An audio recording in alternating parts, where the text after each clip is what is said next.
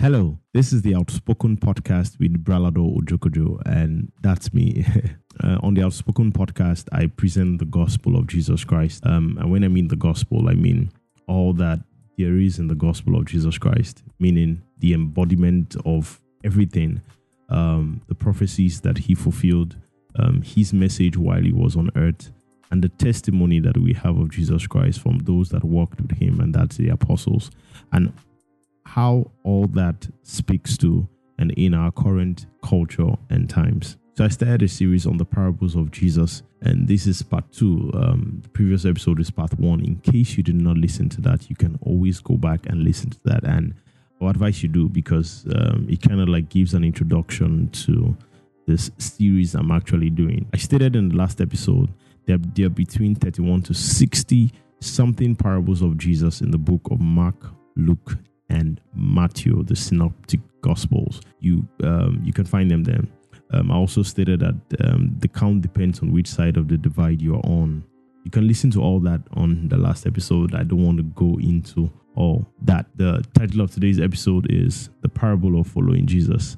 Well, there is actually no parable called that, but I kind of like renamed it for what I, I for what we'll get to see in this particular parable. So the parable of following Jesus is actually the parable of the sower. You find this particular parable in the book of Matthew, chapter 13, verse 1 to 23, Mark chapter 4, verse 1 to 20, and Luke chapter 8, verse 1 to 15. In all these gospel accounts, the parable appears to be the first parable Jesus used in teaching. To be clear, this wasn't his first teaching this is the first parable that kind of like gets the highlight. We see this in Mark, we see this in Luke, and we also see this in Matthew. Now, some some, some may argue that this isn't because of some proverbial sayings that may appear before this parable. But in the first episode, I actually touched on this, so you can always go back to that. Now, here are some second details that may seem to vary in each account. Let me highlight some. So, um, there are things that in, in in the in the telling of this particular parable in Mark, Matthew, and Luke, um, there may be slight differences, but just to put this out there, they are actually secondary details. Um, so how um, Mark may decide to state something may be different from how Luke states something or how Matthew actually puts it. And they're just um, two notable ones that I just want to bring out here. Only Mark mentions Jesus asking, Don't you understand this parable? How then would you understand any other parable. So this was when Jesus Christ was asked for the meaning of the parable. And in Jesus Christ telling the meaning of this particular parable, he said this.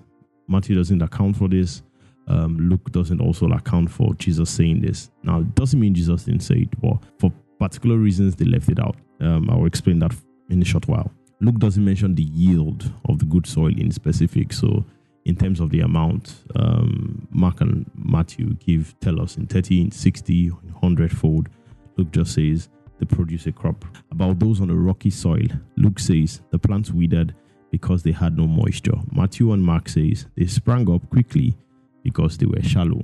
Now it looks like they're saying two different things. So what just happened in this scenario, and we will see it when we go ahead and read. This particular seed grew up so quickly, but it just it just got scorched by the sun.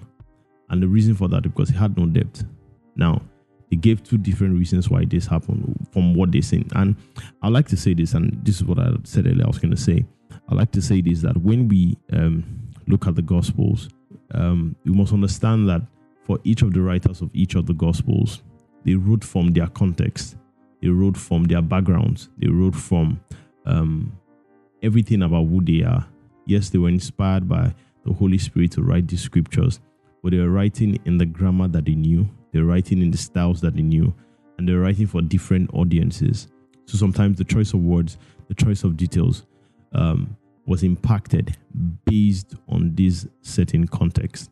I don't want to. Most of the times, Christians we use it in like, oh, they wrote from their perspectives, but that sounds a lot too subjective, in a sense, and that may go on to impact on um, on the truth of this actual gospel, which is not subjective in a sense we must understand that we're writing from, I don't want to use the word different perspectives, but they're writing based on their context, who they were, where they were, who they were writing to, um, the language they were writing in.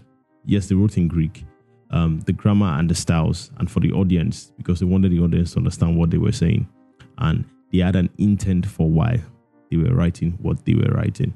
So that is very important, and that is why um, Luke may want to say, "Come on, there was no moisture," and this guy may just say it was shallow. But at the end of the day, they are accounting for the same result of what happened. So that's all I could pick. Secondary details, like I said, the core and the reference elements of this parable is exact in all three. So um, Luke does not Luke does not say, "Oh, they were three or they were two. He sticks to four. Mark sticks to, sticks to four, and Matthew sticks to four. The result of each of them and the why for why they had those results are, are still clear. It's just the secondary details and the wordings and the grammar and the styles that are different. And I just want us to know that. So I'm going to read the parable from the Bible. I'm reading in, I'm reading from Mark instead, reading from Mark instead, um, Mark's account of it, and I'm reading in the New International Version. Yeah, that's my favorite translation. And again, Jesus began to teach by the lake. The crowd that gathered around him was so large that he got into a boat and sat in it out on the on the lake. While all the people were along the shore at the water's edge, he taught them many things by parables. And in his teaching, he said, so he was teaching and he was just generally teaching and was teaching them many things by parables. This is very important to note. So, um, this was not the only parable he taught. He was teaching them many things, and he decided to drop this particular parable. And he says, Listen, a farmer went out to sow seeds, and as he was scattering the seed, some fell along the path, and the birds came and ate it up. Some fell on rocky places where it did not have much soil. It sprang up quickly because the soil was shallow talked about this. But when the sun came up, the plants were scorched and they were withered because they had no roots. Other seed fell among thorns, which grew up and choked the plants, so that they did not bear grain. Still, others fell on good soil. It came up, grew, and produced a crop, some multiplying in 30, some 60, some 100 times. Then Jesus said, Whoever has ears to hear, let them hear. When he was alone, the twelve and the others around him asked about the parables, and he told them, The secret of the kingdom of God has been given to you, but to those on the outside, everything is said in parables, so that they may be ever seeing but never perceiving, ever hearing but never understanding. Otherwise, they may turn and be forgiven. Then Jesus said to them, Don't you understand this parable? How then would you understand any parable? The farmer sows the word. Some people are like the seed along the path where the word is sown. As soon as they hear it, Satan comes, takes away the word that was sown in them. So Satan is like the like the birds that come and eat it up. They fell on the path. Others are like seed sown on the rocky places. Hear the word, at once receive it with joy so they hear the word, actually, they receive it with joy. But since they have no root, they last only a short time. When trouble and persecution comes because of the word, they quickly fall away. Still others, like seed sown among thorns, hear the word, the worries of this life, the deceitfulness of wealth, and the desires for other things come in and choke the word, making it unfruitful. Others, like seed sown on good soil, hear the word, accept it, produce a crop, a, a crop, sorry, some 30, some 60, some 100 times what was sown. Wow, amazing, amazing. So examine the four scenarios. First of all, like I stated in the previous episode, we can read different meanings into this parable than the meaning that Jesus Christ intended his listeners. So one thing is clear here.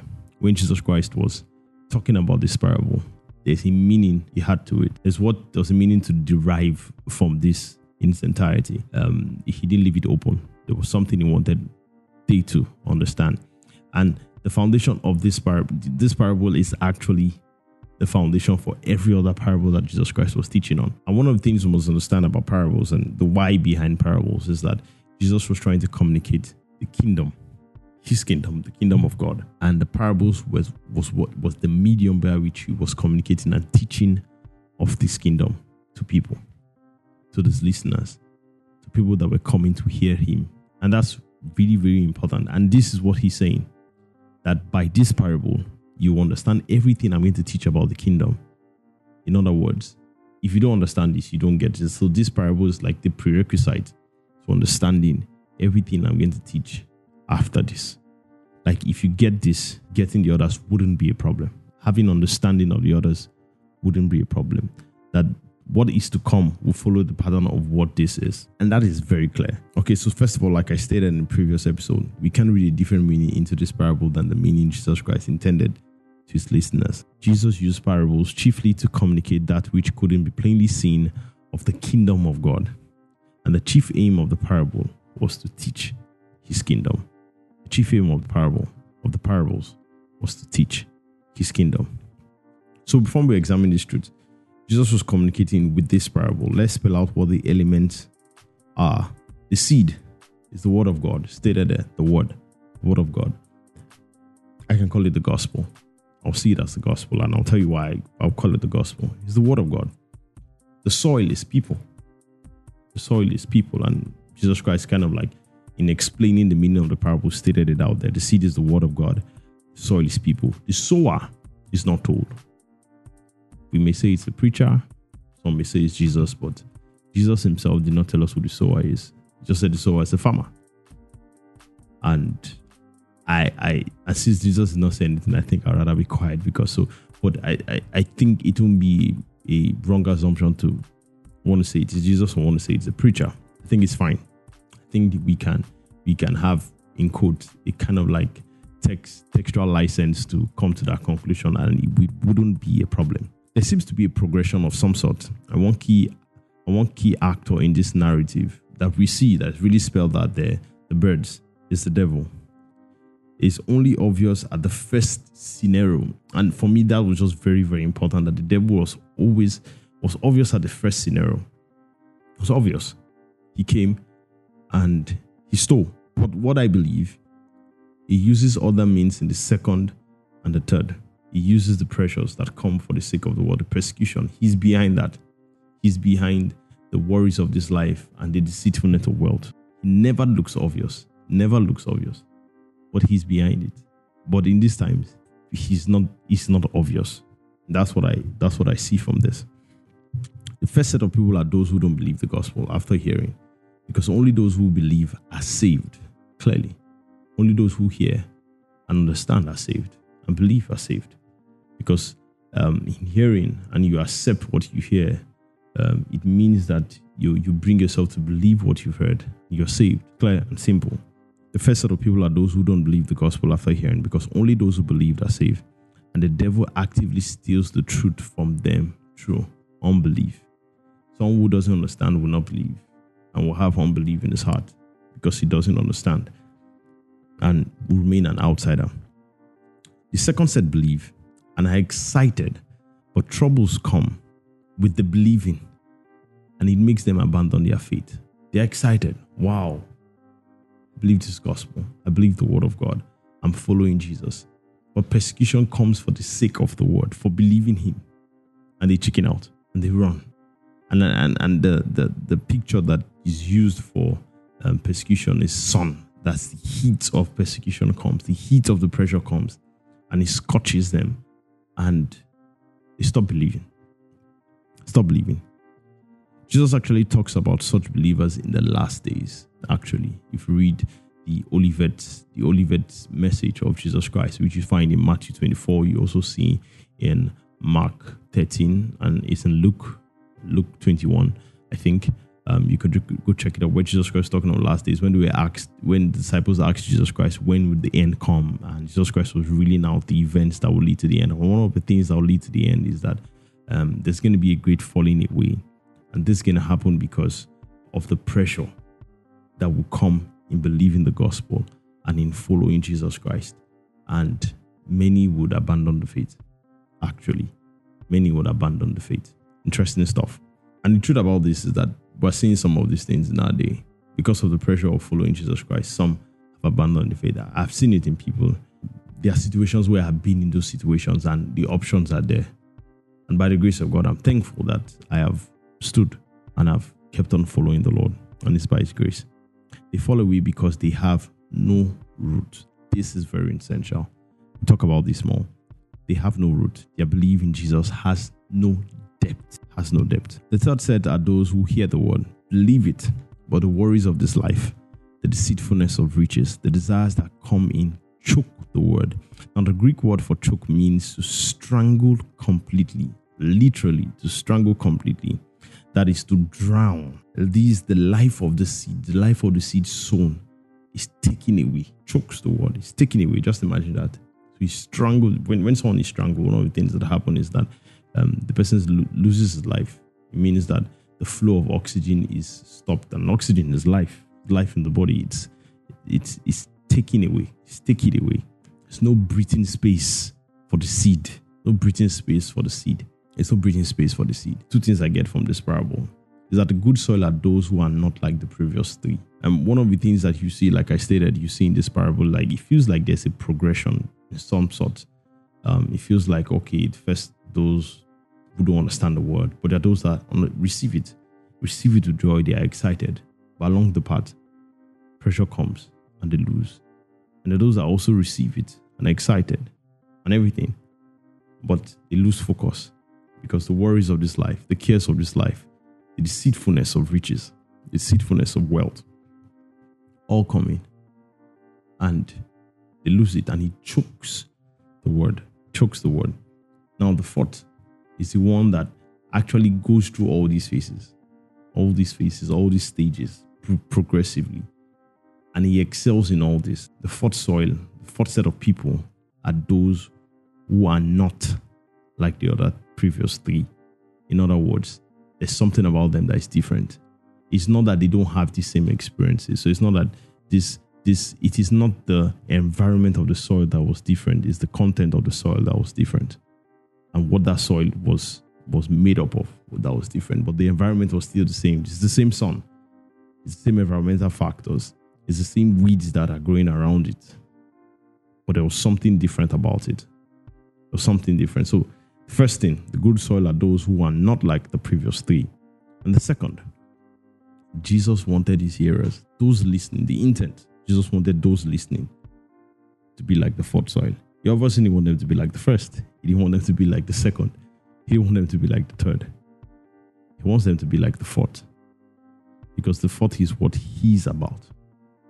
The fourth are those who produce. And what was the fourth soil like? First, it believed. Jesus wants his hearers to believe the gospel and to understand it. Not to be on the pathway where the devil can steal, not to be those who are full of unbelief. He wants them to believe to believe his word. Secondly, he wants them to have roots. Jesus wanted his hearers to hold on to the gospel even in difficult times. Hold on to his word even in difficult times, no matter the pressure. And that's why he says in, you see this in Matthew, you also see it in Mark, where he says, He that endures to the end shall be saved. He wants his hearers he wants those that will follow him, those that believe in him, to hold on to his word, even when the persecution is tough, even when the pressure, even when the heat of the pressure is on its highest. He wants them to hold on to his word. And we see this in the life of the people who were his disciples afterwards. If there's anything Jesus promised to his disciples and to those who would follow him, is that pressures will come. Paul even stated in Timothy that those that would live righteously will face persecution.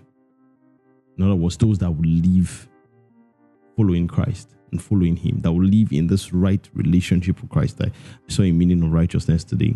I think Sedek, which means right relationship. Those that will live in the right relationship with Christ. Right relationship with Christ. Persecution will come for you. Jesus Christ said to his disciples, If the world hates me, they will hate you also. And when someone hates you, they turn up the pressure around you if they are around you. And we're in the world, but He wants us to hold on to His word.